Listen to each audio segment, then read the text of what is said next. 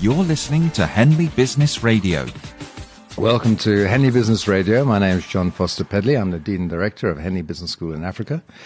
And Henley Business Radio is a series of conversations and inquiries to try to be stimulating, provocative on issues of importance to all of us and with people who are important to all of us. You can follow us on hashtag uh, what's trending and hashtag HBR.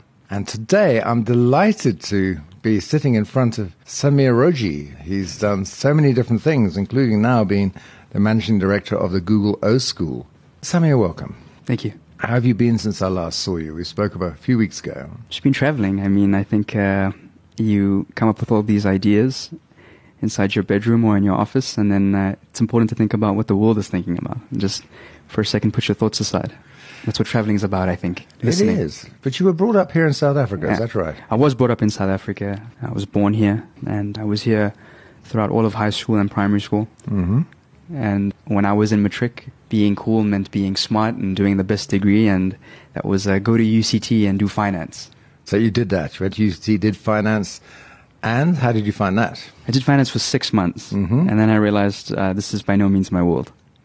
Uh, so what was your world then? Yeah. So what was happening in your Yeah. mind and experience that gave you a different world? What was going on there?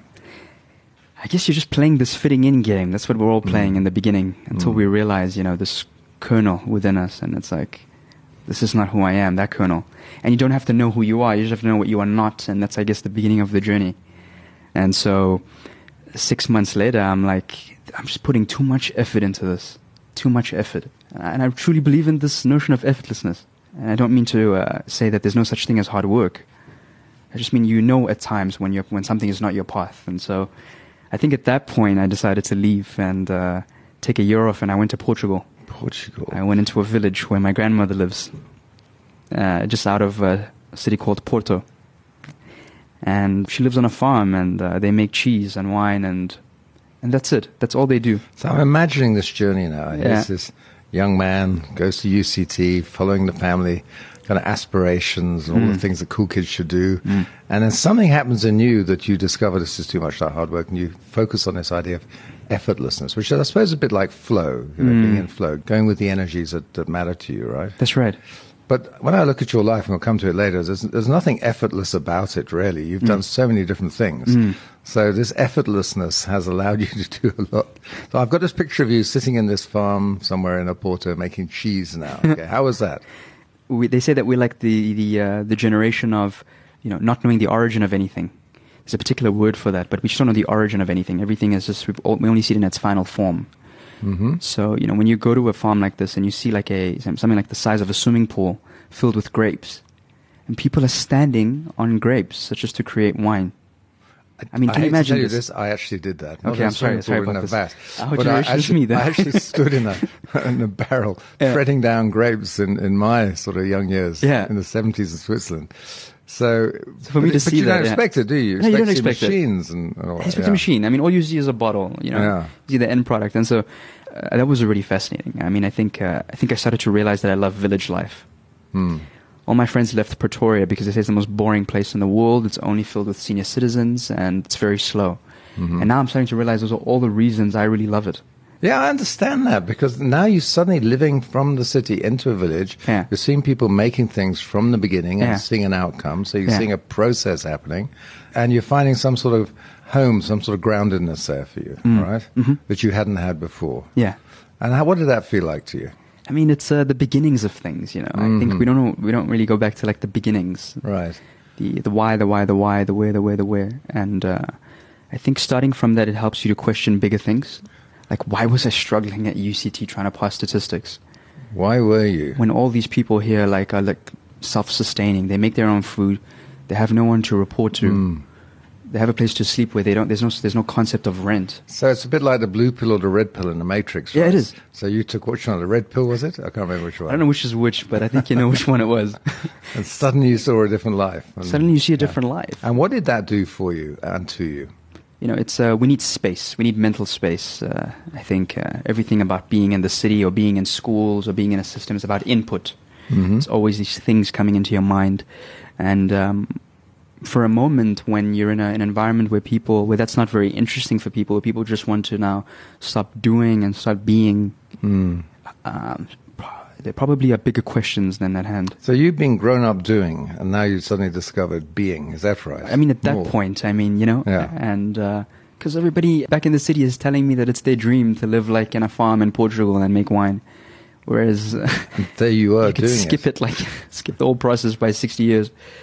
It really doesn't take much, but I mean, you know, that was a that was a beautiful discovery process for me, and I think, you know, as we talk about this notion of being, it was a time where I was just very uncertain, and I think when everybody around you tells you that you're you're doing something that's not okay or doesn't make sense, a large amount of self doubt that seeps in, right? How scary is that for a, Hmm. a young guy who's been brought up? Suddenly he's inquiring and testing the boundaries of life. He's been told what he's got to do. Hmm. Go and be an accountant. Go and be a lawyer. Go and be a doctor. Yeah. And suddenly there's a whole world out there. Yeah. And you're sensing it, right? Yeah, you're sensing it. And your your boundaries have gone. Okay. So something's going on with you there. This, this sounds like the roots of something that led you somewhere else. Am I right? Mm-hmm. I, I just remember being on a train in Portugal and uh, like um, having no sense of clarity. And I discover a, a book, my uncle's old iPhone. He'd wiped the iPhone before he gave it to me, but somehow there was one audiobook that was left on there. This sounds like a sort of fate or This grace, this- doesn't it? this- So what is this book? I, I really need to know now. So, uh, so for some reason, uh, the book starts playing in my ear, and uh, and it's and the book starts like this. It says, "Have you ever looked at a flower?" It's like something that's just so incredibly simple. Later, I realized that this book is called A New Earth. By Eckhart Tolle, is That's that right. right? That's By right. Eckhart Tolle. I, I've read that, yes. And I'm like, okay, I get it. Okay. And that was like a moment where you realize, uh, you know, everything is okay. You can't really analyze anything Mm. anymore, but just to go with it. And, uh, anyways, that took me to England. Mm-hmm. And uh, Why England? why England? Eckhart Tolle is not a Brit, you know. no, he's not a Brit. but uh, hey, I'm happy I'm British. so yeah, I guess this was an attempt to get back into the system. Mm.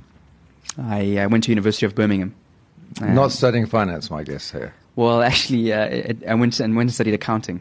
Oh, Yeah, I know. I don't want to. I didn't want to say anything so about accounting. Logical. It Okay, must be- right. Okay, so you Yeah, rejected so- so finance, logical, right? Had an epiphany and went back to accounting. That's accountants will be very happy that epiphany. Yeah, they must have been happy, Lead you yeah. to accountancy. Yeah. And then I realized, okay, yeah, um, this was obviously, uh, I guess, another one of those moves, another learning move. Then that takes me ultimately to Toronto. Um, so- That's like some seamless transition between Yeah. Birmingham or wherever it was. right. So how do I get to how do I get to Toronto? Yeah. So I'm trying to, I, you know, I have this idea that I like business, and I'm mm-hmm. discovering, you know, components of business. So finance at UCT, accounting at Birmingham, those are components of business, and you, mm-hmm. you think that's what business is. Mm-hmm. Uh, then I discovered this idea of a bachelor's in business administration, which is, I guess, just an undergrad version of an MBA. Yeah. I was like, oh, there's all these other areas as well, and that became interesting. I totally relate to this. I have to tell you. It's like, oh, wow, I, I, was a pilot, and I used to sit next to these people in the, in the aeroplane I was flying around, who Yeah. were business people. We used to chat because we were flying little aeroplanes. Yeah. And I also discovered, wait, there's a whole lot of stuff about business out there. And Yeah. It was also a very similar path. I'm, how fascinating. I get this, yeah. Hmm. Because finance isn't business, is it? finance isn't business, just just a component. Right. And then after a year of business, I realized oh, these are just tools and frameworks. Hmm. Who do we apply them to? And then this is then how I split between these two areas of study. You know, one we call design, and the other remains business. So, so this led you to design. Led me to design. And Toronto is big on design. That's where the Rotman School is, with Roger Martin, who wrote the books on design thinking. And, and Heather Fraser runs Design Works out of there as well. It's this famous design company. So, what was going on in your mind about design? What do you mean by design? So then I'm at University of Toronto, so I discover Roger Martin's books. Mm-hmm. I discover the faculty of design, this notion of business design. Hmm. And then that's just like, I start feeling like this euphoria. Okay, I found my, I found my place in academia, you know, at least for now. And uh, this is like where everything connects because I guess design works at these three levels, right? It's uh, at a very foundational level, it's the liberal arts, Mm-hmm. understanding all the subjects. For example, there's this article I just read. It's entitled, uh, you know, Elon Musk, j- jack of all trades, master of everything, right? I listened to this fantastic podcast of, of Elon Musk recently where he's trying to build these tunnels, these high speed tunnels underneath LA actually, to shift people around. So, and just listening to him is fascinating to see how here's a man who thinks through something And somehow there's no limits to his thinking. He'll just logically take something to the conclusion and say, oh, yeah, we can do that. It strikes me you're a bit similar. Am I right? Dare no, I I'm say not that? saying you're Elon Musk, but, or because you're you, but there's something you will look at things and say, yeah, this makes sense. Why don't we do it? You know, the work he does is very complex, but uh, it's uh, I think it's it's very easy to do complex work when you have knowledge of all the disciplines, and it's the curiosity to know how is everything connected, because there must be some connection, right? I mean, uh, It sounds to me that you dis- you discovered the BBA and how you discovered design, and the world was going in two ways. So you entered this world of design. What would, what did that do to you? That world of design. So then I was explaining the levels of design. So, so, so this first level is to understand all the Okay. disciplines. Level two is to understand something called design thinking, right? It was just a matter of, of a creative process. Um, and I think this is something you already know all about. And uh, this is a, you know, well, course, I know a little, but I, I, it sounds to me like you know a lot more. Maybe you could summarize it for me. yeah. So I guess in, in three pieces. Mm-hmm. It's this first is this idea of, of watching people to develop a sense of empathy. And uh, out of that, we can then go to the second step, which is uh, creating solutions. All right. and that's that's like brainstorming ideas that are just well beyond us. And then step three is this notion of prototyping. I think I get that. So the first thing is people watching. This isn't voyeurism. This is watching what's happening with lots of your assumptions in the game, or sort of trying to look at it assumption free. Yeah, so this is like called the I guess the um, uh, the beginner's eye, right? Uh, Okay, look at everything with a look at everything with a with a new lens, a fresh lens, no judgment. A fair amount of uh, of mindfulness can be helpful here. That's so quick to say and yet so hard to do. Looking at something without taking your past experience and interpreting it. Is that right? Yeah. Trying to look at it like a video camera. There's a mantra at Google, right, um, which Mm-hmm. is being able to shift your perspective is better than being smart. We're so busy trying to show how smart we are. We don't take a moment to like think about what somebody else's perspective is. I get what you're saying. So you're looking at something in the beginner's eye. Mindfulness helps, you say. So there's a whole background there we could explore about how you manage your perceptions and suspend judgment. And shifting your perspective is more important than Being smart. being smart. Gosh, Yeah. that's a thought, isn't it? Yeah. Wow. Right. So the design thinking process, you, you suspend your judgment, see what's going on. Then you do something else. What was the second part? So this is called ideating or brainstorming. Ideating. So this is a creative process, right? It's just a creative process. Okay. That's it. And it's um, and I guess the the key idea here is that it's a cyclical process. Mm-hmm. Which is to say, you know, for example, Larry Page says of uh, of that, you know, that Google search is always in beta. Mm-hmm. It's still in beta. Yeah. And beta means that something that's not completed, right? You Beta can- means something is not completed. so you're failing fast forward and learning Yeah. in action. Is that the sort of idea? Abs- And everything is just in a I see. continuum of becoming. Okay. So that nothing is ever complete. Um, and so this idea of prototyping and just starting and beginning, and I guess uh, a word that we're familiar with is failing. Right. It's just part of the process. So the prototyping is something you create. That's not the thing itself. It's a rough artifact, is it? And that may be the thing itself, right? So when we say something is in beta, it's also a prototype. Mm-hmm. Um, but then it's just one version, right? And I think you, for example, you've been building this school over the last 10 years or so. Yeah, seven years. And we're also in beta. I completely get this. And I think yeah. you, I think you kind of treat the school in this way. I just, Yeah, from what I, from what I feel, We do, we do, yeah. like there's always something to reinvent here. Yeah. Uh, Whereas- we keep a certain instability around a place on purpose, Yeah. so that things don't get cemented in. Because once you're locked in, you can't. You know, it's hard to unpack them. So there's a certain, not quite neurosis, but discomfort about, but exciting discomfort about moving forward. Right. Sounds like that's what you're talking about, yeah. Absolutely. I guess never, never settling in just the way of things, but constantly trying to find out Okay. where's the world going and how do you fit into that story. I could talk to you for days on this, but anyway, moving forward from your insights and design thinking, you're sitting there in Toronto. What happens next? in that journey of changing universities, I'm you know trying to build a company, and uh, I realized that I'm really good at developing products. I understand how that works, but I don't understand anything about how to build a great organization. I'm picturing this guy who's moved from Joburg to Cape Town to Porto to Birmingham to Toronto. Yeah. Something about you is unusual in a good way. Yeah. Okay, and you're doing these programs, learning about design thinking, and just happen to be starting a company. I mean, my father always used to say school is a waste of time, right? Right. My, my mother's the one who believes in uh, you know educating ourselves formally, and so you know having that, you know, So you had a certain dissonance about education Oh, fed into you from, from. That's really interesting. So parents who say, both of them are saying, go and become a doctor or whatever, Mm. or an accountant, which is a good thing, obviously. But if one of them's saying, well, maybe not, the other one's, so it gives you two sides of thought. And what happens next with this company? And so then um, I guess uh, this company uh, then uh, becomes uh, acquired by like, a university here in uh, southern Africa. And the company is? The the company that acquired it is called African Leadership Academy. Which I know very well, run Right. by Frank and Fred. Yeah. But what was your company? What were you doing? What was I doing? So it's so uh, yeah. So Gareth asked me this yesterday. He says, "I hope it didn't turn into something that was like a series of iterations," and that's what it did.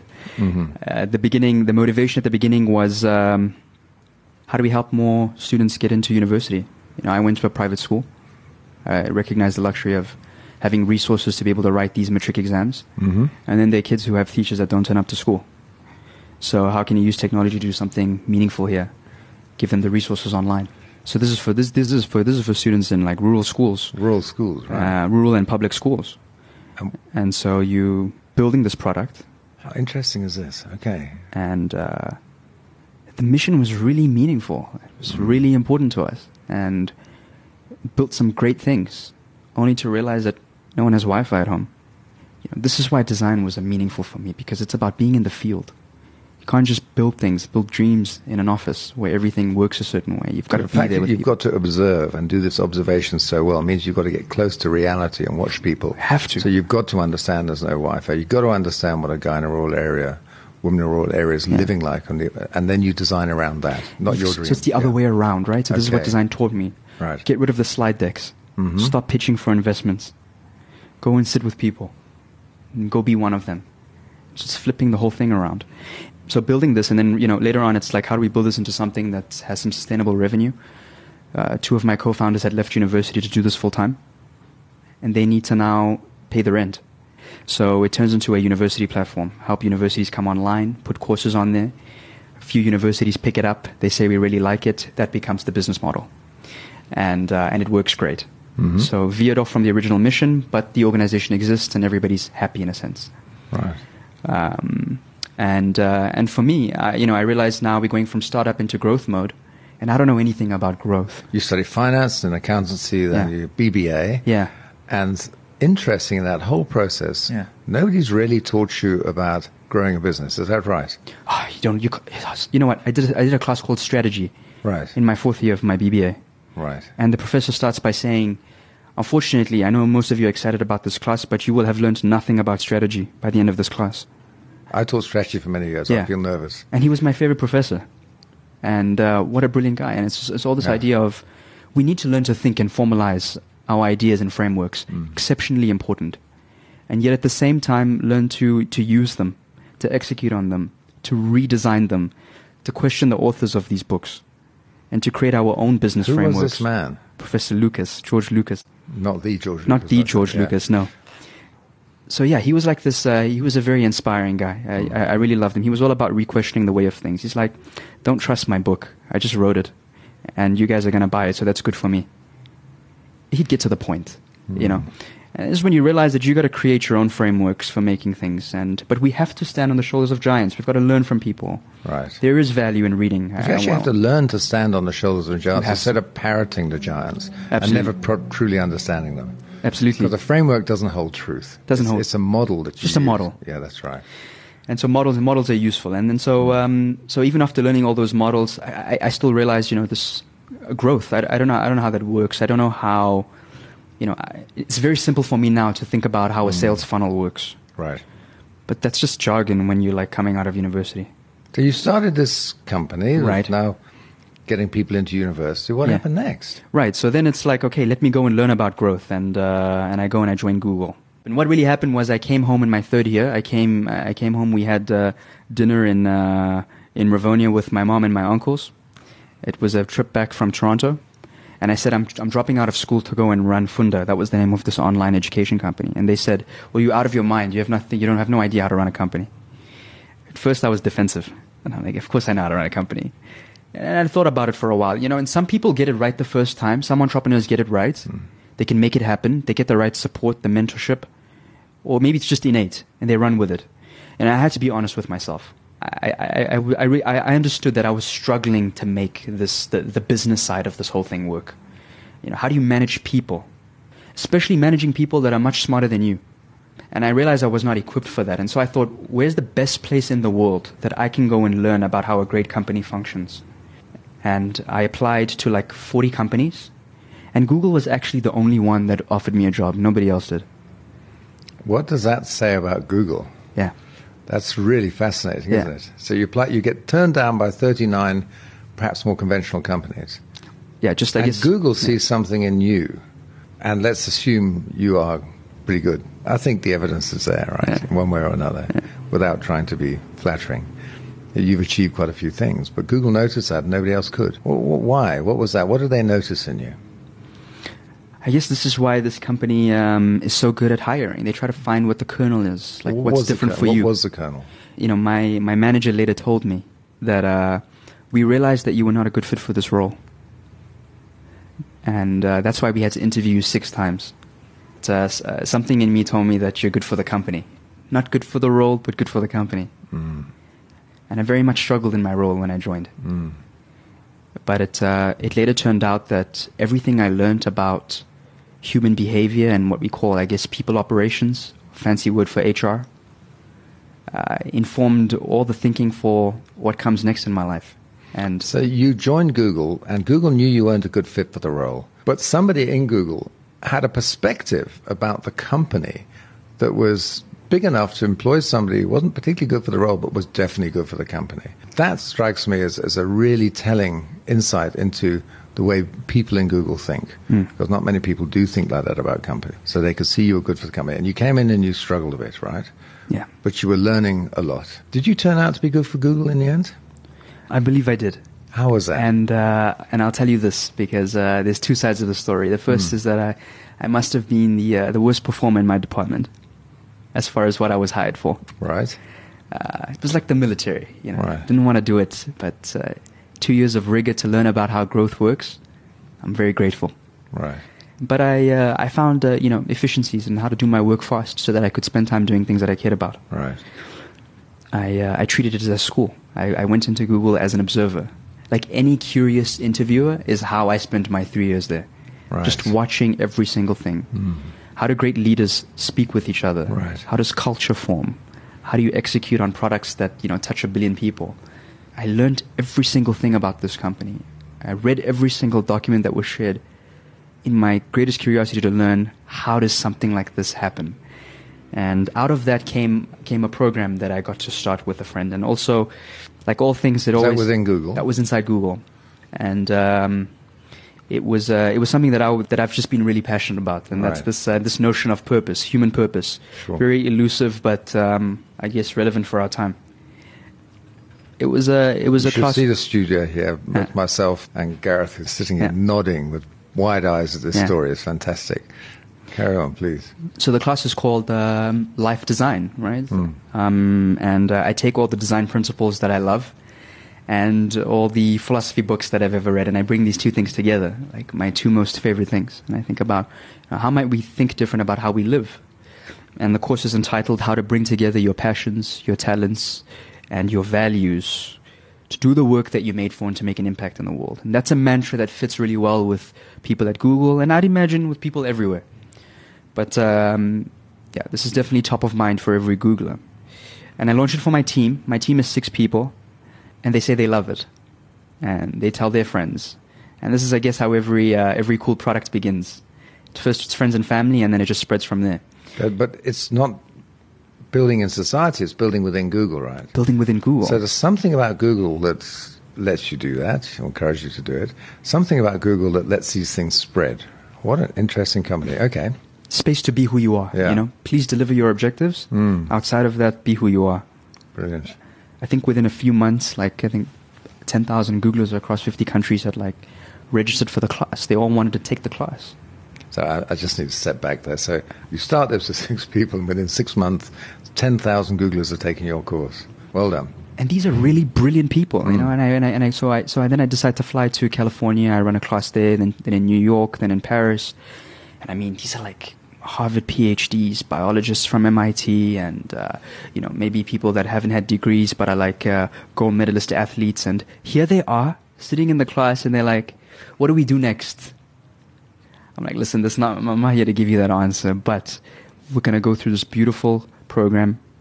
We're going to talk. We're going to share, Mm-hmm. and um, we're going to discover great things here. And the class continues because the class works, and it's about a sense of community. People want to know about each other. We want ideas. Just purpose, ideas, open boundaries. People really being true to themselves in this Yeah. sound of it, yeah. Imagine a director like, you know, just having the freedom to say, I earn a six figure, I'm respected everywhere across the world, I'm top at what I do, but the only reason I did this is because I was driven by insecurity. My father's a CEO of a great company, and I just did this for him, and I hate this. And you know, it's we need to be more honest, more hmm. transparent about what real life is. Is your father and your mother sitting in your mind at this point? I mean, are they still influencing you at this point? You know, very much so. Is that so? My my my initial work was also driven by by fear. Hmm. I think a lot of people's initial work is. It's, Yeah. We strive to succeed through some form of neurosis almost. Or Absolutely. Yeah. It's beautiful when you wake up one day and you realize hmm. I no longer want to do things out of that anymore. I want to do because I love doing, not because I need because I fear losing something. Right.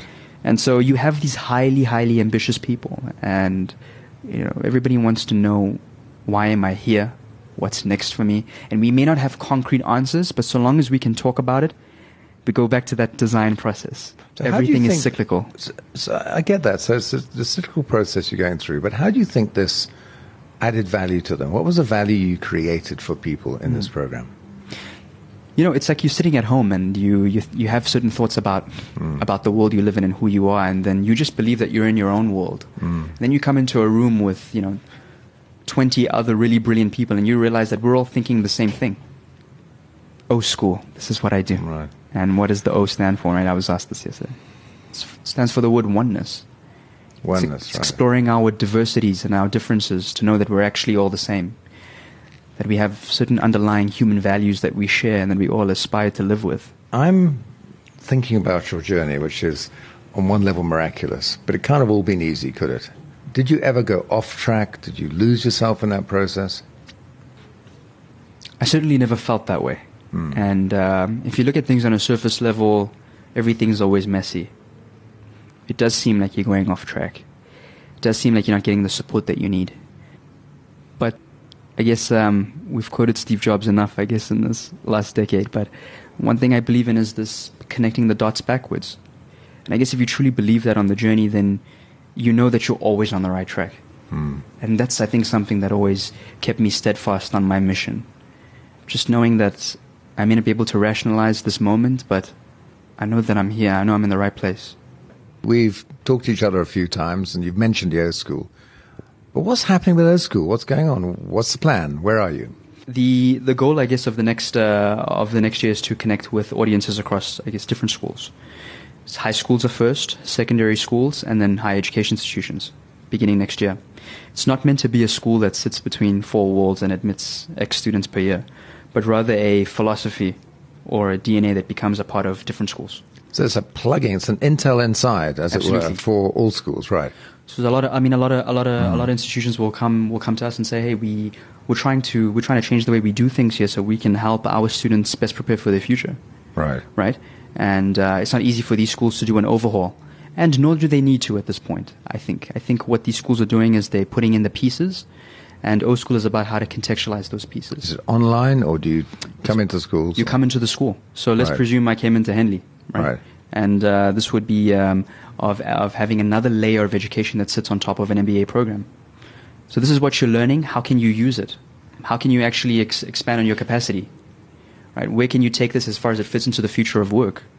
And bringing in those ideas from you know what I've been exposed to with my team, being in this environment like Google, and then really asking how can it belong to a school system. So it's actually supposed to be like um, like a long-term collaboration. Right. And uh, what will happen then is uh, not for me to just drop off some materials, but for me to come in and actually work with that school and work with its with its faculty. So you work with the faculty and the kids. work with the faculty and the students. So it might look like, for example, if you're asking what form could it look like. So in some forms it would be like classes that are taught at that school by maybe O school, by an O school team. or, for example, materials that supplement existing classes, right, um, in that school. So, for example, like this MBA for creatives that you've just launched. Right. Right. Um, like, what does that mean exactly contextually? Or, for example, this topic of mindfulness that we talked about. Hmm.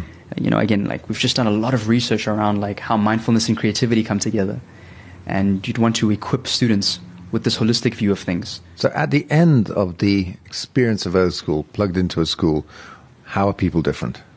Yeah, your life is different, I guess, in two areas. Um, so the first is the sense of, of inner and the sense of outer. And I think this summarizes O School.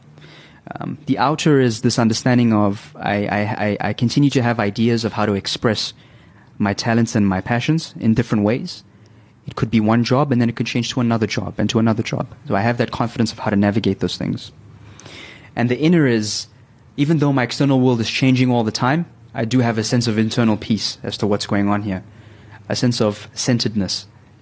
And uh, I don't like to use the word happiness, but uh, presumably it's a, it's a big topic for Sounds like a decent word to me. But Why we're here, right. Right. But you talk about mindfulness and centeredness a lot. So clearly, this is based on a meditative practice. Do you meditate? Is it is this part of what you do? Is this part of what happens in the process? This is definitely part of what happens in the process. Um, it's, a, it's a big part of what I do, what my team does. It's the way we function in practical terms, how we start meetings prior to a brainstorm. How can we be more reflective? Where we're trying to do things better. So it's the sense of mindfulness. It's a, it's a secular form of reflectiveness, and not religious based of any thought. Yeah. It's a set of disciplines that allow you to center, to manage your mind, and actually focus and work with each other in a better way. Is that right? And backed by deep neuroscience, right? Yeah, exactly. Yeah. Backed by deep neuroscience. Plenty of research to say how important meditative and reflective practices are. Yes. So uh, yeah, that's definitely I think the biggest theme of our time right now. And Good. how do we integrate it into everything? I think that's something I'm very interested in. Well, come and talk to us at Henley. Maybe there's an opportunity. Maybe we can Yeah. find a way to Yeah. plug this into what we do in a business school and see what happens out of that. I'd love to. Well, I think we've come to the end of our time, Sameer. Thank you very much for that. Uh, interesting as I could talk to you for days, and perhaps we'll have another conversation another day. But I know that you started O School. We'd like to explore that a little bit more another day. Um, good luck with that. And from me, Jon Foster-Pedley from Henley Business Radio, thank you very much. Follow us on What's Trending, and I look forward to hearing how O School hits the headlines. Thank you, Sameer. Thanks so much. For more Henley Business Radio podcasts, go to our website www.henleysa.ac.za.